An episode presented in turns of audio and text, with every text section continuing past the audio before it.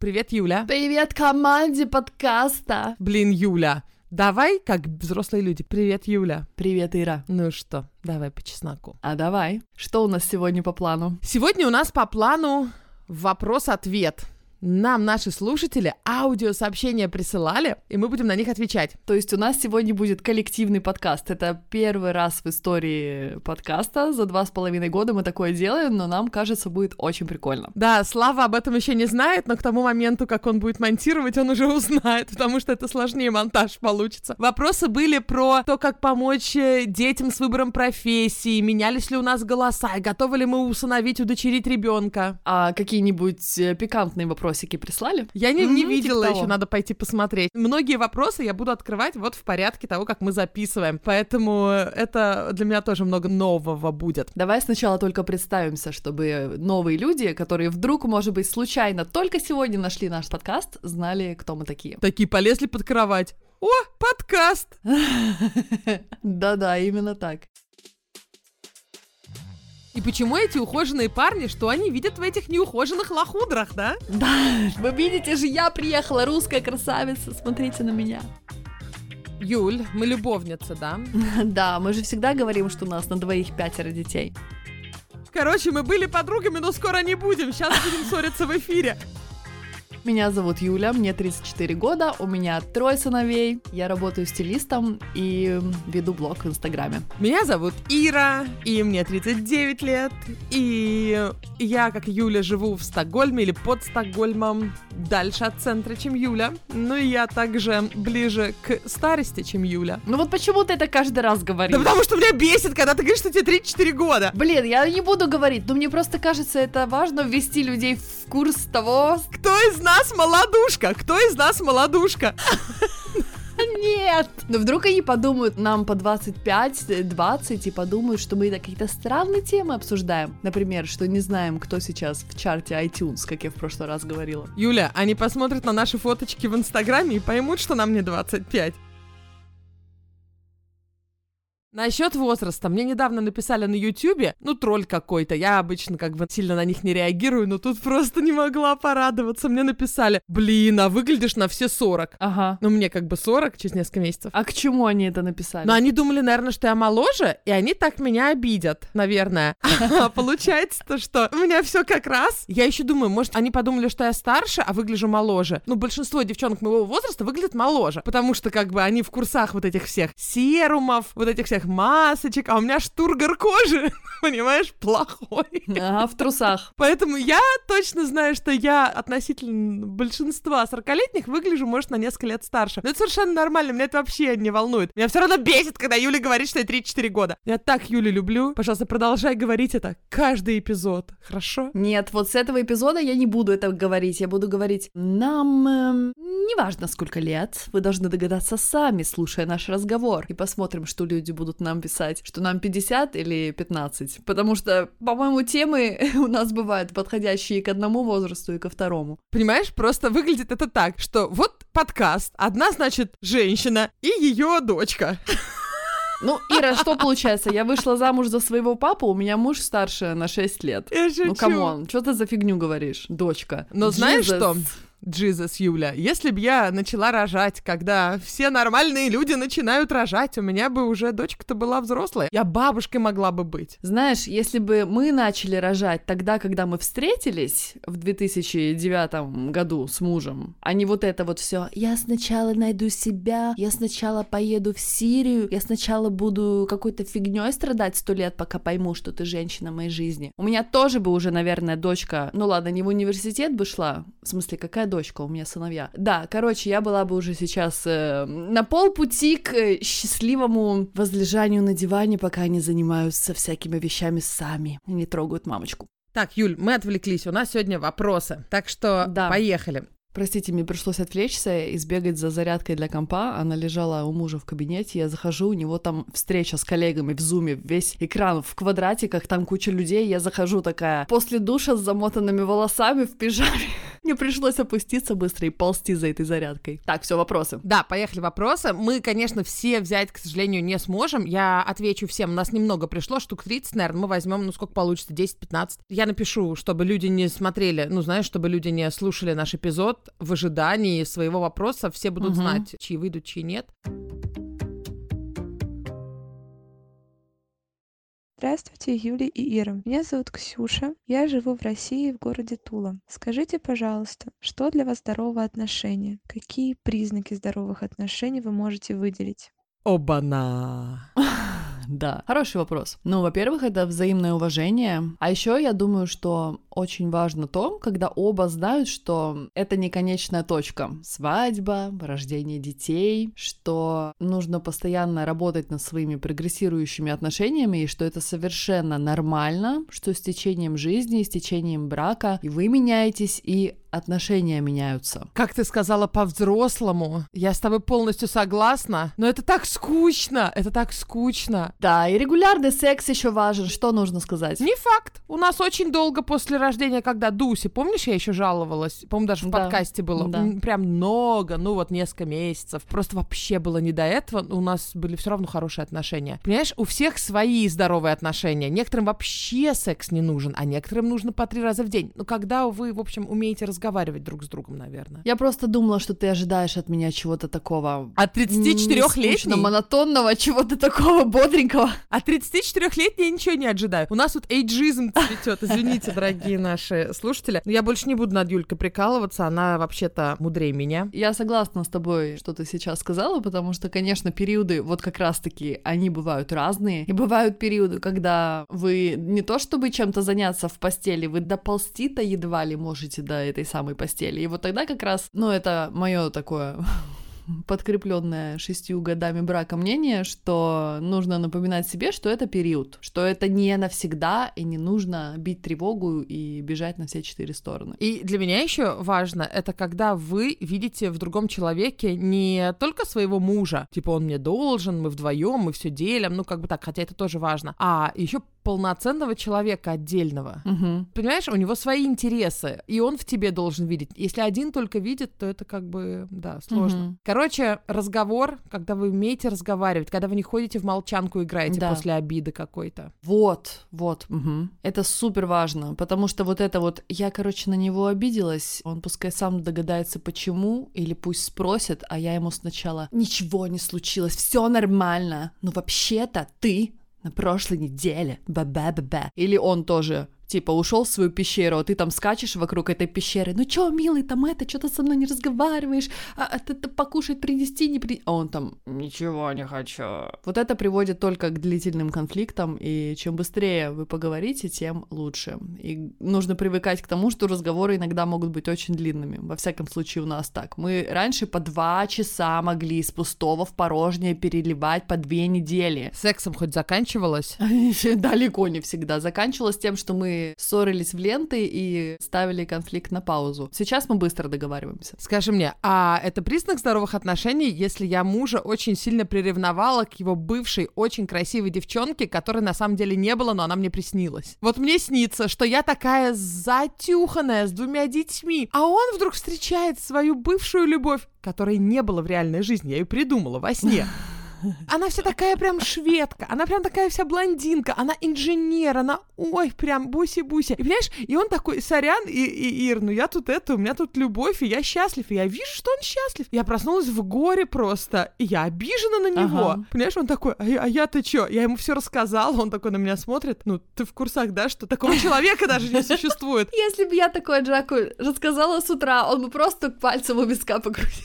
Слушай, Юхан поржал, но он видит, что я на него обижена целый день. Он такой, что будем кушать? Ну, знаешь, бывает у него такое, вместо того, чтобы пойти приготовить, он может меня спросить, что будем кушать? Я говорю, Жри, что хочешь. Нет, я ему говорю, спроси свою любовницу.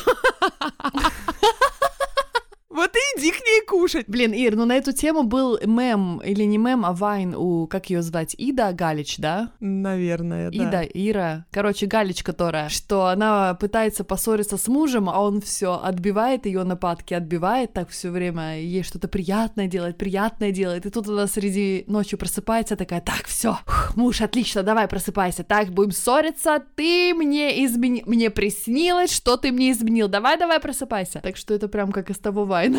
Давай следующий вопрос. Давай.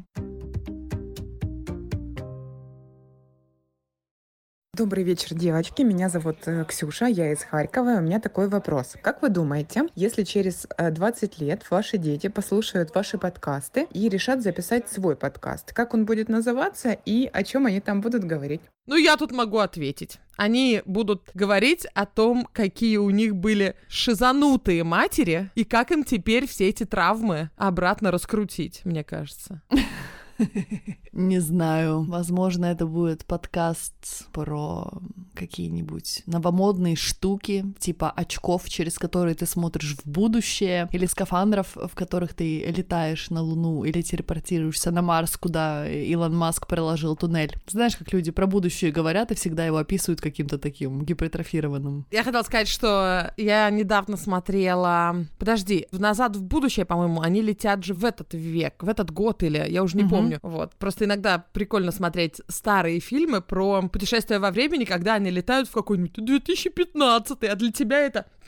Ты еще не матерью была. Ну, то есть это давно было-то, господи. Здравствуйте, меня зовут Света Потрепалова, мне 20 лет, я родом из Тюмени, а сейчас проживаю в Санкт-Петербурге. Вопрос. Мы иногда сталкиваемся с мыслью, что слишком молоды для чего-то или наоборот уже слишком взрослые. Как вы считаете, откуда это в нас? Это какой-то детский травматичный опыт или уже потом мы поддаемся установкам общества? И главное, как с этим бороться? Спасибо. Но мне кажется, это общество, потому что у нас есть такое четкое разделение, что вот до 30 то-то нужно сделать, а после уже поздно. Но во всяком случае, я выросла с такими установками в постсоветском пространстве. И, например, после того, как я окончила университет, я по образованию педагог, учитель английского и немецкого, я пошла работать в школу, но быстро оттуда ушла, потому что мне казалось, ну это так стрёмно, что я такая молодая. То есть мне было сколько там, 21, а моим ученикам в старших классах, ну, там 17-18. То есть, по идее, мы с ними могли встретиться в ночном клубе где-нибудь в городе. Город небольшой. Я думаю, ну, стою я такая, текилу пью, лимоном закусываю, а тут они меня видят там. Это же ужасно. Как так? Нужно блюсти свою репутацию, но при этом по клубам шляться хочется. Вот такой у меня был момент. То есть мне казалось, что педагог учитель должен быть обязательно солидным, таким умудренным жизненным опытом, и что я смогу работать учителем только вот как-то на склоне лет. Слушай, у меня тоже это все есть, я стараюсь с этим бороться. Ну, то есть, когда я делаю что-то, что не присуще 40-летней тетке, женщине, девушке, малодушечке, ягодке опять. Ну, например, не знаю, ну я могу идти идти по улице в старом городе, потом лечь на мостовую, ну ты меня знаешь, и смотреть в небо, или там начать фоткать что-то, знаешь, там ползти где-то. И у меня после Израиля такая фишка, я могу сесть на асфальт, ну, на чистый. В Израиле люди сидят на полу, вот. И я могу спокойно идти, идти, идти, мне нужно перекусить, я сажусь на асфальт и перекусываю, вообще без проблем, кофе пью. Ну, если это не проезжая часть, естественно, как бы. У нас все-таки Стокгольм, и тут очень чистые улицы. А то люди уже представили, как ты сидишь такая... Смотря в чем я, понимаешь? То есть я совершенно спокойно на лестницу какую-то... Ну ладно, на лестницах все сидят. Ну что я могу? Вот я, например, восхищаюсь этой 109-летней блогеркой Дагни. Понимаешь? Мгм. Она тоже, она в сто лет начала блог вести и могла бы подумать, блин, ну как-то блог вести не делают это в сто лет, да. Тут раз и да, и плюнула на все. То есть я стараюсь не думать об этом, но, блин, я тоже росла с этими установками. Кстати, у нас похожий вопрос есть на эту тему. Я знаю, потому что люди присылали нам э, еще и текстом дубляж. Видите, как хорошо, что я это попросила. Привет, меня зовут Даша Клёц, и я очень люблю списки. А еще есть Самара. Девочки, назовите любой возраст и свои пять пунктиков, что нужно успеть сделать до этих лет. И что вы уже сделали. Но очень похожий вопрос, то есть не то, что похожи, они продолжаются один из другого. Мне сложно здесь ответить, потому что я вот хотела дополнить свой прошлый ответ, что у меня есть такие установки, во всяком случае они были до переезда в Швецию. Сейчас я не считаю, что какой-то определенный возраст является границей для каких-то действий. Можно в каком угодно возрасте делать что угодно. Но мне вот кажется, что хорошо бы например, родить детей типа до 40, потому что потом тупо кончаются силы. То есть, что бы ни говорили, с каждым годом становится труднее и труднее вот эти вот ночные вставания, недосыпы. Видимо, не зря природа все таки задумала, что мы рожали детей пораньше. Поэтому я не хочу ни в коем разе нагнать какие-то тикающие биологические часы на кого-либо, потому что у меня есть подруги, которые встречали свою любовь и заводили детей успешно, и после 40 вообще никаких преград и сами, и с помощью медицины. Но если вы, например, в отношениях,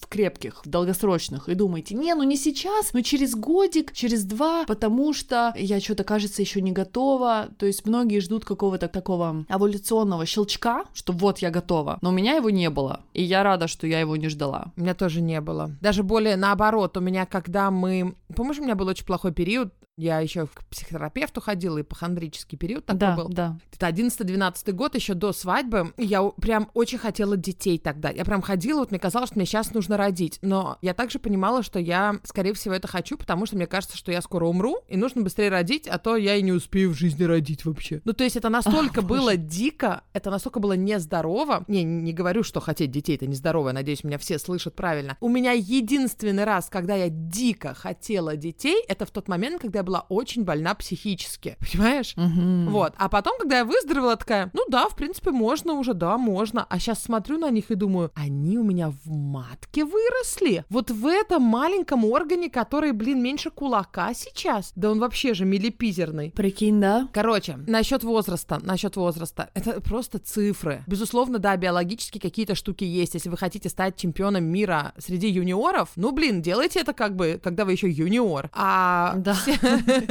Вот, а все остальное, ну, не знаю, да, да даже детей. э, Начать регулярно заниматься спортом лучше бы тоже как-то пораньше, потому что тогда легче сформировать эту привычку, которая потом поможет в течение жизни. Да, пораньше многое лучше начать. Ну, например, идти учиться на врача, длинное какое-то обучение, легче сделать, когда тебе 20, чем Да. когда тебе 50. Но это не значит, что это нужно делать обязательно до 30. Точно. Делай хоть в 70, но просто физически это легче. Ну и просто компанейски легче, хотя вот у меня знакомая, она была политологом, мы с ней заканчивали Берлинский университет. Ей было 45 тогда, это было 15 лет назад, ей сейчас 60, она немка. Так она, она сейчас стала врачом в Германии. Мгм. Я думаю, что я когда-нибудь, возможно, захочу окончить какую-то академическую специальность, о которой я даже сейчас не думаю, именно в очень осознанном возрасте, очень осознанно подойдя к учебе. А когда мне было 20, на меня одна мысль о том, что нужно 10 лет сейчас еще в универе учиться на врача, хотя у меня хватало всех баллов и прочего, это так престижно быть врачом, и все родители были бы счастливы, я вообще не могла себе этого представить. Вот серьезно, ведь когда мы молодые, мы, может, еще не знаем, что мы хотим, и 10 лет тратить на то, что Да. мы еще не уверены в чем-то. Да, да, да. Или 5-3. Кстати, на этот счет у нас есть еще один вопрос.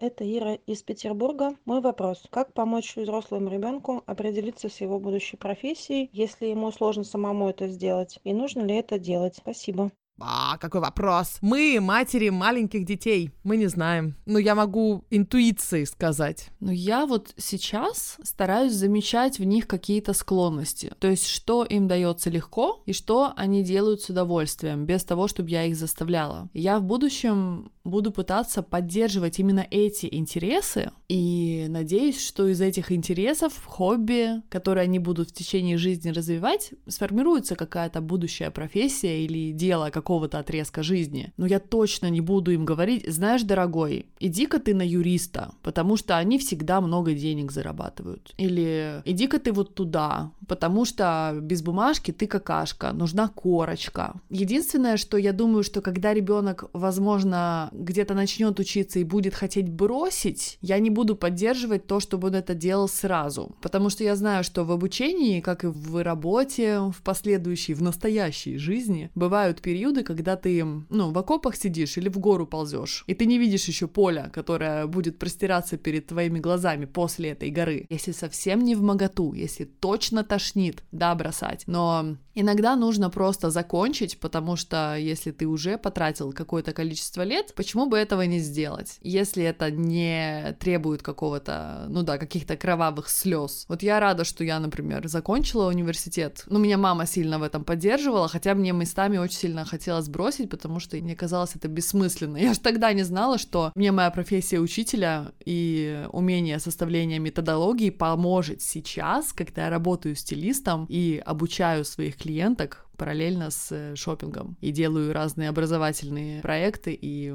там мастер-классы, вебинары. То есть тогда мне казалось, ну блин, я не буду учителем, все, я бросаю. А вот, пригодилось. Слушай, тут будет очень актуально вставить вопрос тогда от Лиды.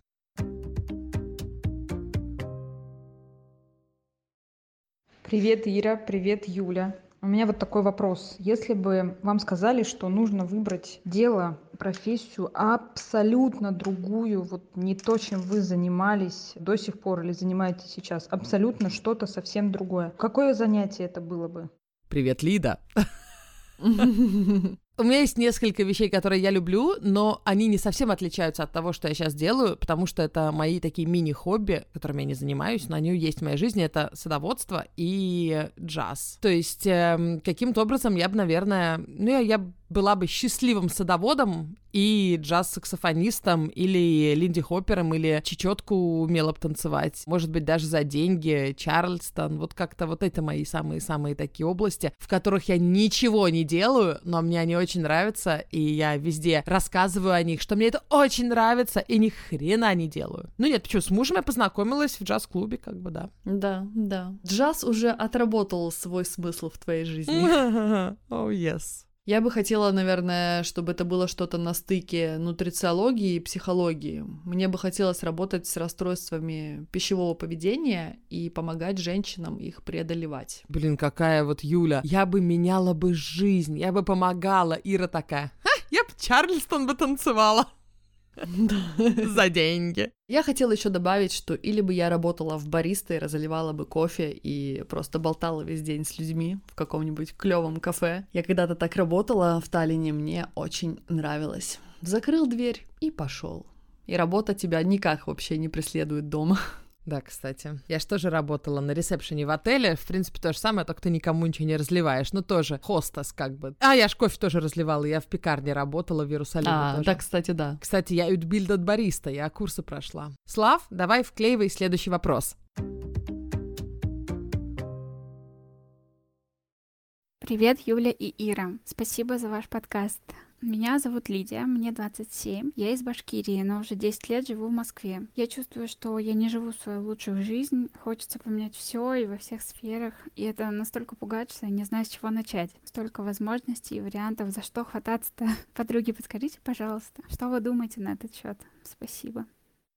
Юля, ты мудрая. Вот и отвечай.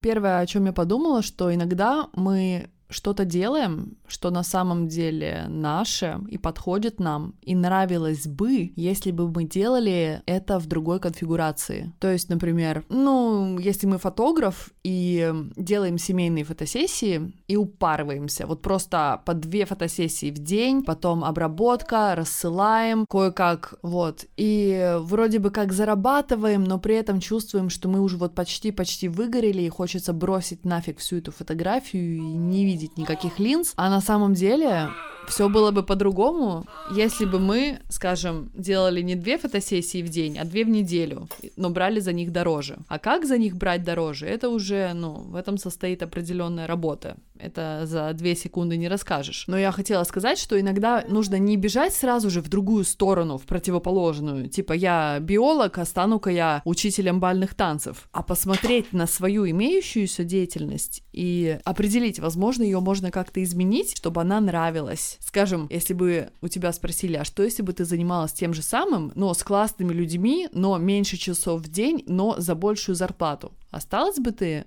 в этом месте, на этой работе? Если ответ да, то нужно посмотреть в эту сторону. Если нет, тогда бежать. Да, это как Елена Рязанова такое советует, которая написала книгу «Никогда Да, не будь». Да, она сама э, HR, то есть как-то по-русски-то, Специалист по кадрам. по кадрам, да. И сейчас она известный коуч, или как она себя называет. Ну, в общем, она помогает людям найти свое призвание и эм, пишет книги вдохновляющие. То есть она, может, мечтала всю жизнь, там, я не помню, что она мечтала, ну, допустим, там, книги писать, да, а она сидела в отделе кадров. Ну, просто вот вы мечтаете писать книги, а сидите в отделе кадров, да, это всегда можно попытаться связать. Посмотри, я, когда работала в отеле на ресепшене, мне казалось, что это не моя жизнь. То есть Мгм. мне казалось, что я просто подрабатываю, пока я учусь. А в результате именно hospitality, то есть именно туризм и стала всей моей жизнью. Почему? Потому что я тогда поняла, как это круто. Вот это вот от- ощущение счастья, когда люди куда-то приезжают, им нужно рассказать, их нужно Мгм. обогреть, напоить, обобрать, вот это все.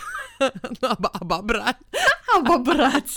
Это в этом же было, господи, в иронии судьбы. Подогреть, обобрать. И это такое классное чувство, когда ты являешься частью впечатления человека от этого нового места. И то, что люди путешествуют, для меня это просто ключевой момент в развитии тебя как личности, важнее университетов, важнее Мгм. книг прочитанных, когда ты едешь в другое место, это очень важно. Мы, кстати, с мужем спорили вчера, мы детям деньги же откладываем, и будет очень хорошая сумма, когда им будет по 18 лет. Юхан Мгм. считает, что это можно только тратить на учебу или на жилье. Я считаю, что это можно потратить еще на большое путешествие.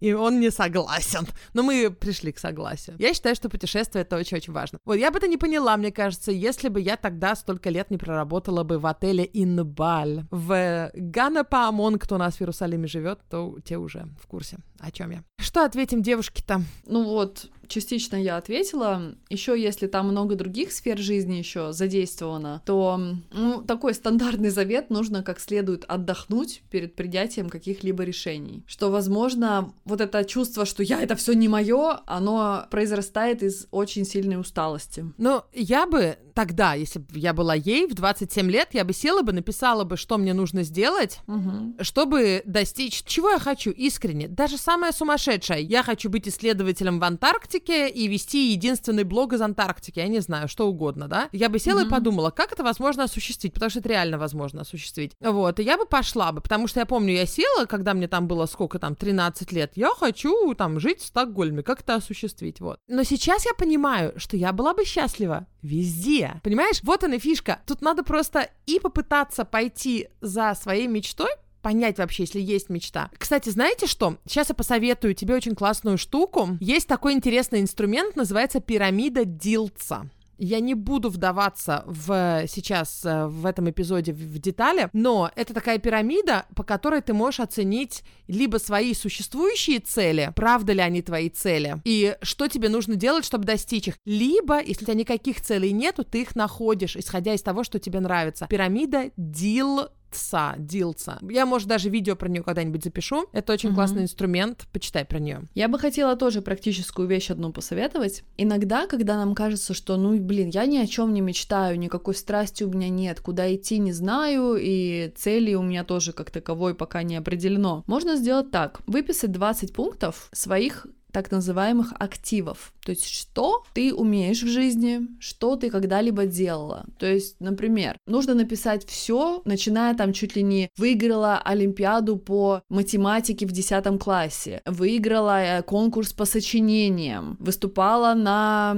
школьных утренниках, была ведущей на концертах, там что-нибудь такое. Потом все какие-то, может быть, спортивные достижения. Где работала, какие есть навыки, какие курсы оканчивала. Это первый пункт. То есть 20 пунктов из вот этих вот, из своих активов. Потом нужно выписать свои эмоции по отношению к этим вот активам. То есть мне, например, вот еще нравится писать, как тогда в пятом классе сочинения, или мне уже пофиг на это. Дальше посмотреть, что из этого ты можешь вообще видеть в будущем, то есть чем ты можешь себе представить заниматься долго, и что вообще соответствует будущему. То есть, например, если тебе нравилось играть с ксероксом папиным, ну, возможно, это не очень хороший актив, потому что ксероксов скоро не будет, копировальных машин, точнее. Еще один пункт в этом. То есть, как правило, наше какое-то дело жизни или страсть, или продукт — это вот наша как бы, ну, любовь упакованная в этот продукт, поэтому эмоции очень важны. Отследить, что тебе на самом деле нравится, что ты любишь. И последнее — это, ну да, адекватность времени. То есть что соответствует каким-то трендам времени. Понимаешь, о чем я? Да, да, конечно. Я потом, когда мы выпустим эпизод, переслушаю это и сама так сделаю. Но я не могу взять за это весь кред. Я тоже услышала это упражнение, сейчас не вспомню где. Но мне очень понравилось так сделать. А, вот, и последнее, это самое главное. И ты в конце выведешь, например, типа, блин, Ира такая, блин, да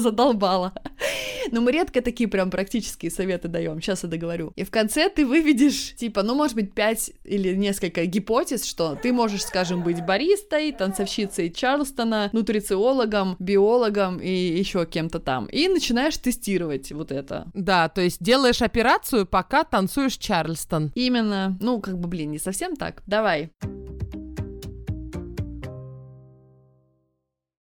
Добрый вечер. Меня зовут Лариса. Я живу в Швеции, в Гетеборге. И хочу вас спросить, девочки, какая самая раздражающая вещь, по вашему мнению, существует? Знаешь, что меня раздражает? Когда кто-то в сторис слишком много, ну, кокетничает. Я не могу uh-huh. это объяснить. И это совершенно нормально. Каждый ведет свой блог, как ему нравится. Я уверена, кого-то мои сторис в чем-то тоже раздражают. Но мне uh-huh. не нравится, когда... То есть это... Ну, вы спросили, короче, получайте. Когда блогер ставит камеру и мимо идет нее. Это просто проход. Одно дело, знаешь, когда ты делаешь немножко смешно. Вот как ты. Uh-huh. Например, все понимают, ты показывала миллион раз, как ты ставишь камеру, потом проходишь мимо такая с коляской, типа, ну это просто, не знаю, кто-то снимает. А потом такая, uh-huh. блин, и у тебя в камере видно, как ты возвращаешься, чтобы забирать эту камеру. Понимаешь, то есть ты это делаешь так, что это как бы... По приколу. Ну, не то, что по приколу. Я не чувствую, что ты меня обводишь вокруг пальца. Ага, поняла. Ты регулярно, ты не каждый раз это показываешь, но регулярно. А когда я вижу, что у блогера смонтированный ролик, ладно, если на Ютубе, на Ютубе это немножечко ближе уже к фильму. То есть на Ютубе uh-huh. от тебя ожидается, что ты будешь монтировать что-то более сложное. А когда я вижу в сторис, допустим, вот камера стоит у человека, да, а он uh-huh. проходит где-то там вот вдалеке, то есть э, он явно же подошел, камеру поставил, включил, отошел подальше, начал идти мимо камеры, потом uh-huh. вернулся, или когда блогер снимает, как он уезжает на велосипеде. Ты такой, подожди,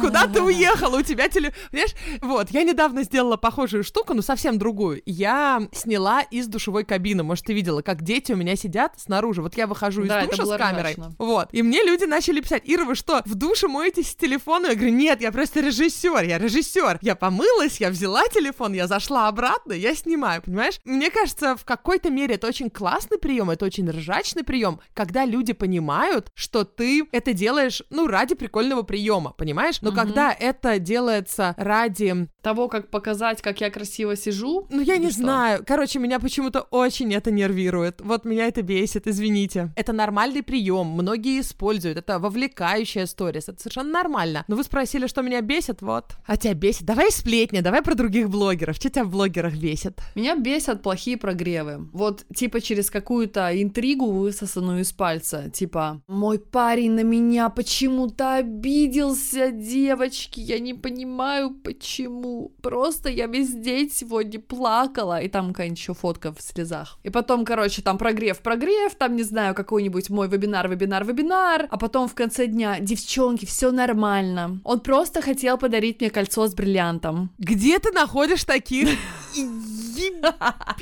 ебических Где ты находишь такую трэш? Ну вот где? Я на таких не подписана. Юля, что это Ну, за я фигня? теперь больше тоже не подписана, потому что я не могу такое смотреть. Или там, когда люди сами себе противоречат, типа, это ужасно делать вот это. А потом они это делают и такие вообще не замечают, что они сами это делают. То есть никогда Мне я кажется, говорю, так, девчонки, я все делаем». делала неправильно, а оказывается, так надо было. Или, ну, то есть это по-человечески совершенно менять свое мнение. Но, например, там говорить, скажем, я никогда не буду продавать свои продукты ниже, там, не знаю, тысячи рублей, потому что это ниже моего достоинства, и все должны делать так же, это просто пипец, ты себя не ценишь, не уважаешь. Потом, распродажа, большая черная пятница, Рождество, Новый год, все по 500 рублей. И ты такая, «Э, чувиха, what the fuck? Что меня еще бесит? Прям. А знаешь, что меня бесит? Я тебе скажу, что меня бесит. Я сейчас сделала много, реально взяла там три курса и два вебинара по вовлечению в сторис. Ну, вообще про блогинг. Надо же постоянно улучшаться. И почти все они рассчитаны, почти все, кроме одной, все рассчитаны на людей, у которых вот забот других нету, кроме как вести блог.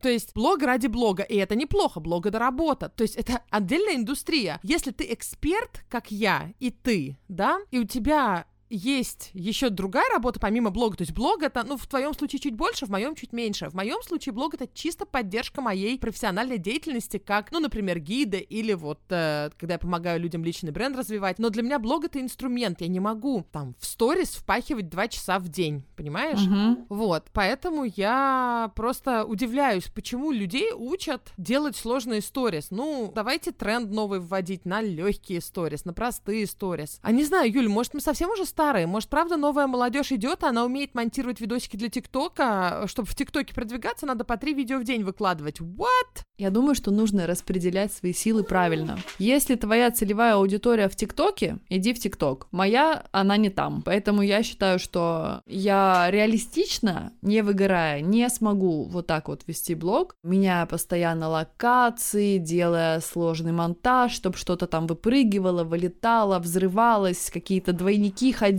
Ой, там очень много всяких приемов. Я один раз тоже посмотрела курс и офигела, как мало я делаю. Мне было такое фому, потом я думаю, да ну нафиг. Вообще, мои сторис не про это. И я просто решила, что это отдельный вид блогинга, отдельный вид, точнее, отдельная целевая аудитория людей, наверняка, ну, помоложе, которым это нужно, и это просто не я, и все, я забила. Насчет ТикТока я его хочу немножко реабилитировать. Там твоя аудитория тоже сидит. Но там, правда, нужно очень сильно вовлечься, чтобы Да, набрать да, да, да, аудиторию. да. И ты не можешь быть на всех соцсетях. Вот это то, Вот, что я еще на именно, кухне именно. говорила. Ты не можешь быть везде. И самое главное, что у тебя есть, твой актив, это ты, твоя личность. Поэтому, если у тебя сильные активы в одной соцсети, ты их всегда можешь перегнать потом в другую. Ну, например, я знаю, что если там я открою ТикТок, я, может, там не стану звездой, но у меня сразу будет там 20-30 тысяч за там несколько, ну, недель, потому что там легче набирать, потому что я расскажу всем своим, да, чтобы они туда пошли. Да. И потому что вот я как человек, меня уже знают, понимаешь? То есть самый главный вклад — это не время в эм, соцсеть определенную вкладывать, а в себя. Самое главное это вкладывать в себя в обычной жизни, в настоящей жизни,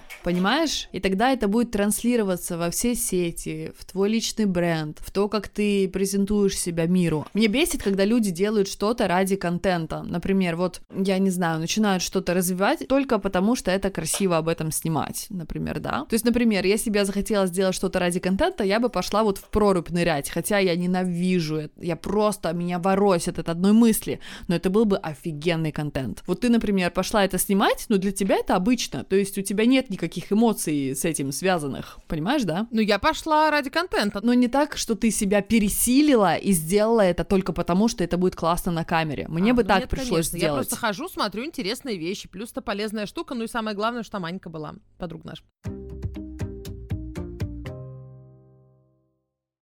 Привет, Ира и Юля. Меня зовут Саша из Австрии. Что делать, если подруга начала подбешивать? А раньше она собирала женскую энергию в подол, но это было забавно. Сейчас она не читает новости, но читает и верит сомнительным блогерам. Сюда же добавилась антивакс и игнор короны. Так она хорошая, но эти убеждения меня просто бесят. Это очень сложный вопрос. Надо вспомнить, что то, что вам кажется неадекватом, это не факт, что это неадекват, это вам кажется неадекватом. Этой подруге может кажется, что ваш подход к жизни неадекват. Вам кажется, что вы как бы совершенно логично ко всему подходите, но я не знаю, есть ли правда в этом мире. в чем правда, брат? Вот, поэтому надо понимать, есть у вас общие темы, общайтесь на них, я бы так сказала. У меня есть подруги, с которыми я вообще по некоторым темам не совпадаю, даже самые близкие подруги. Ну вот, например, да, Сашка нас будет слушать, мы с ней про политику не разговариваем, потому что у нас совершенно разные мнения. И э, мы просто не общаемся на эту тему, это ближайший друг мой, как бы, вот. Меня это не бесит,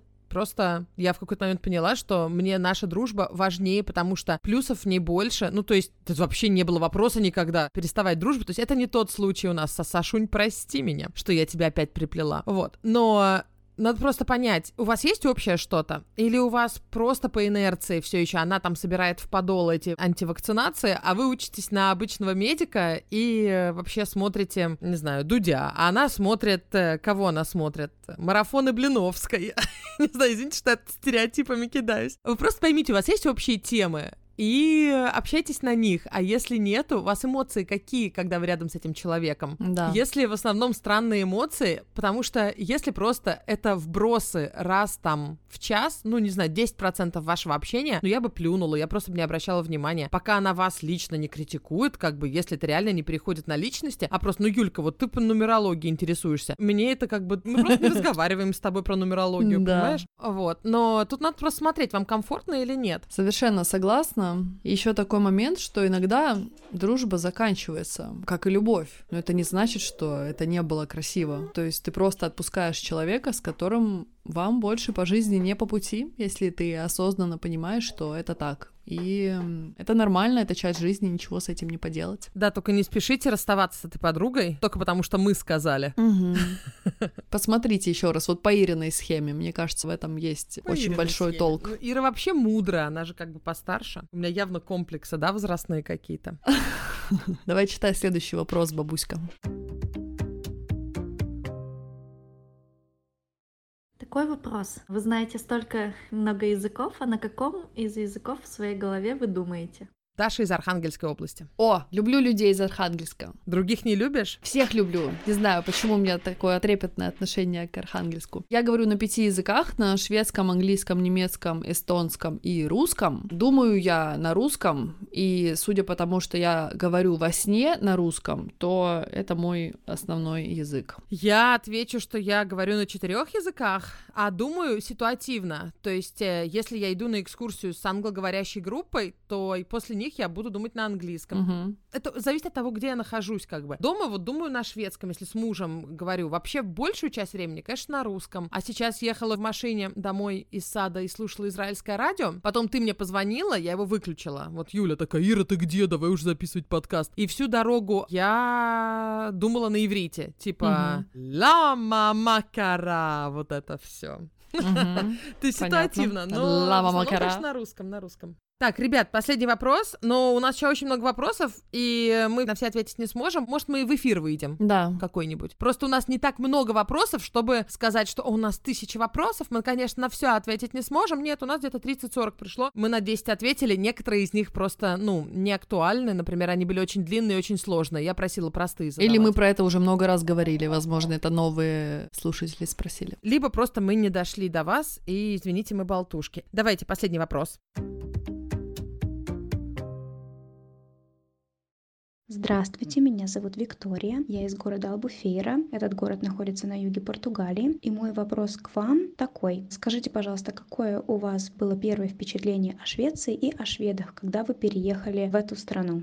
У меня было впечатление такое. Поясню, я приехала из Сталина, из города, где девушки, ну, по тем временам, ходили по гололеду на каблах и на шпильках, ресницы, ногти, локоны, меха, все дела, то есть, вот, вы понимаете, да? Я приезжаю в Швецию, где судорожно пытаюсь увидеть не то, что гелевые ногти, а маникюр на руках у девушек, и думаю, боже, что такое? Волосы у всех не крашеные, ногтей ни у кого нет, ресницы, про это вообще никто не слышал, про нарощенные. Что же такое? Почему девушки так за собой не ухаживают? Было мое впечатление. И почему такие красивые парни? Почему все парни напомаженные, в узких джинсиках, в стрижечках, в пиджачках, в обтяжку, чтобы аж бицушка была видна? Почему общество какой-то перевертыш? Я очень долго так думала и всем подругам в Эстонии рассказывала. Вы прикиньте, вы прикиньте. И почему эти ухоженные парни, что они видят в этих неухоженных лохудрах, да? Да, вы видите же, я приехала, русская красавица, смотрите на меня. Сейчас я понимаю, что, господи, как классно, какие все расслабленные, никто не парится из-за каких-то гребаных маников нарощенных. Ну, кому нравится, так пожалуйста, но это вообще не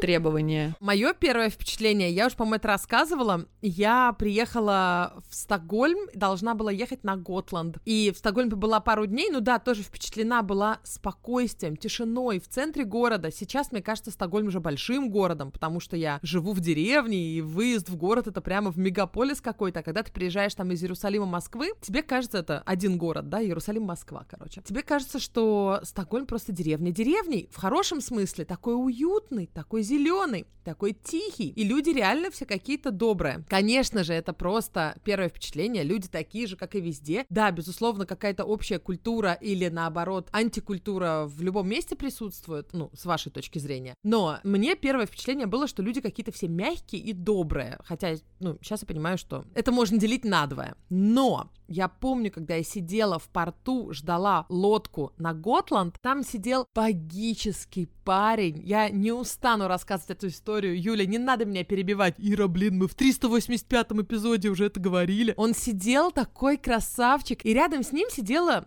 девчонка, которая в Москве бы, например, она вообще бы не посчиталась, ну, красавица, ну, ни разу. Такая крупная, знаешь, немножечко похожа на Шрека какого-то. Вот какая-то она такая, какая-то в Москве бы точно бы красавец парень, прям вот реально видно, что парень не просто красивый, он, ну, там прям видно было, что они из какого-то там общества определенно. То есть вот он в такое, у него пола была, и, ну, э, кофта, да, и, и он весь прям такой напомаженный был красавчик. И вот он смотрел на нее так, как я никогда не видела, чтобы кто-то смотрел на девушку. У нее еще были рожки на батарейках, ну, знаете, звездочки такие на ободке. И он сидел, то локон ей покрутит, то ушко ей потрогает. За руку держал, смотрел на нее и вот так вот просто дышать не мог. И причем он это делал, не знаешь, как-то присмыкающийся. Он потом, когда встал, понес все сумки, широк в плечах. Вот. Он просто на нее смотрел, как на принцессу. И мне очень жаль, что я дожила до 20 лет, и я первый раз увидела, что я не могу это объяснить. Это, это, наверное, совершенно ужасно, да, что я никогда не видела пару, где он был бы офигенно прекрасен, знаешь, как вот в этих всех э, женских журналах 90-х годов, на десяточку говорили, да? Она, ну,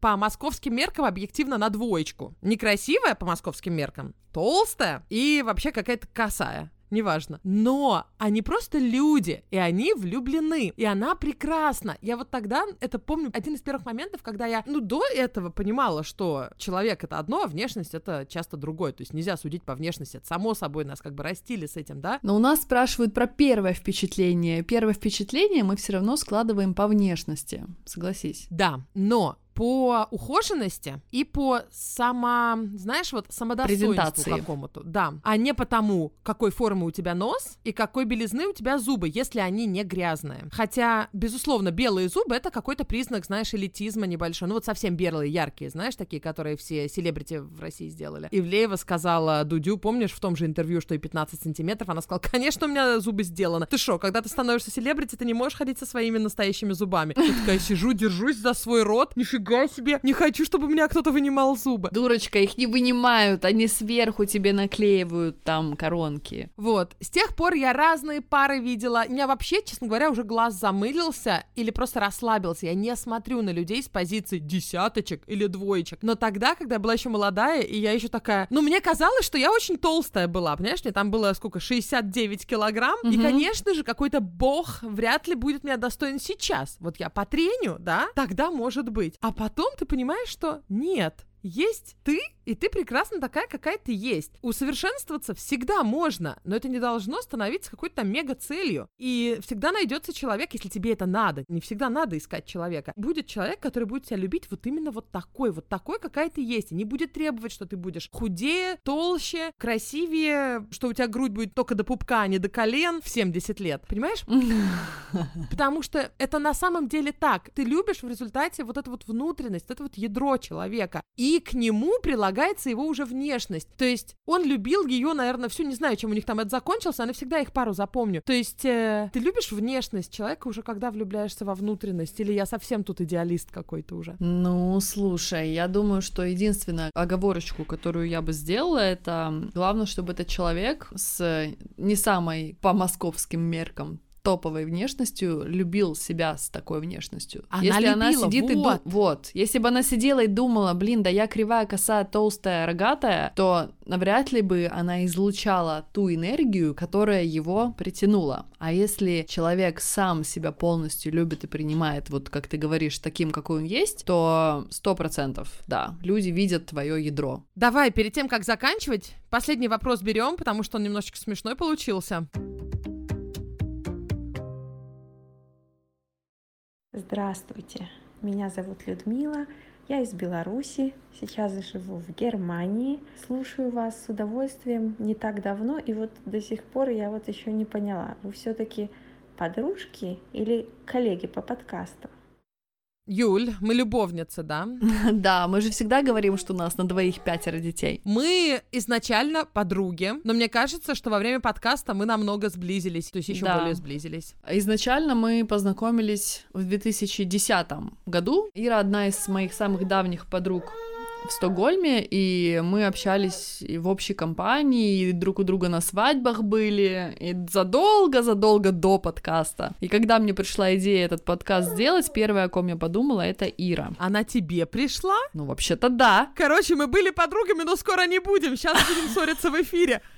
Ты придумала идею подкаста? Ты стебешься, да. Я же тебе сказала. Я не помню, о боже. Серьезно? Коминген, да. Помнишь, тебе сказала, что есть такой прикольный шведский подкаст Veckans Blacka? Я помню, что И что я на очень русском хотела такого нет. подкаст, и ты мне рассказала про Веккенсблекке. Ну, Мгм. они уже закончили вести. Но мне казалось, что это я очень хотела подкаст. Мне казалось, что я очень хотела. Короче, мы обе очень хотели, и получилось, что мы это соединили наши хочухи. А может, Юлька первая хотела? А. Ай-яй-яй-яй-яй. А ты ходишь всем рассказываешь мой подкаст, Я, мой коне- подкаст. конечно, конечно, я ежедневно всем во всех эфирах рассказываю, что это мой проект, и Юля тут как бы ни при чем, она боком. На подтанцовке, да. На подтанцовке в этих, в э, каких там лосинах у нас были, в тверковых лосинах. Кстати, это самый прослушиваемый эпизод ever. Ты меня ругала, что у нас такие странные названия были? А посмотри статистику эпизодов. Про леопардовые штаны самые большие прослушивания. Да? Блин. Отлично. Придумаешь к этому эпизоду тоже что-нибудь злачненькое тогда.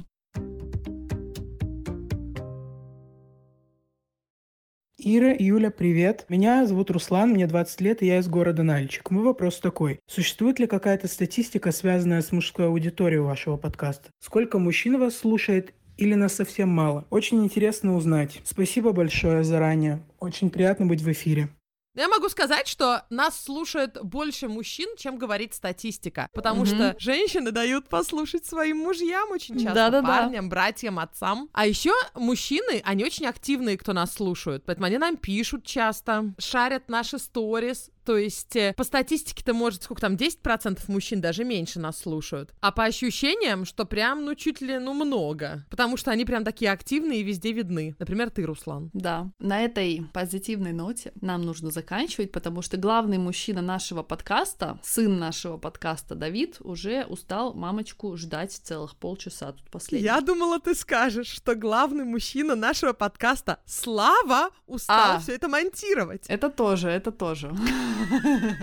Слава, Слава, ты главный мужчина нашего подкаста. Да, не думай, лавры не отбираем. Все, давайте, приходите, пожалуйста, к нам на Инстаграм, Юлия, нижнее подчеркивание, бандок. Ой, извиняюсь, точнее, на наш общий Инстаграм, давай, нижнее подчеркивание, по нижнее подчеркивание чесноку. И к Ире. Стокгольм, нижнее подчеркивание. Ира, ставьте нам, пожалуйста, много звезд на Apple подкастах. Да. Если хотите поддерживать нас, то ссылка на Patreon в описании к эпизоду. Мы вас всех очень любим. Да, благодаря вашей поддержке в этом подкасте мало рекламы и много эпизодов. Спасибо огромное. Пока.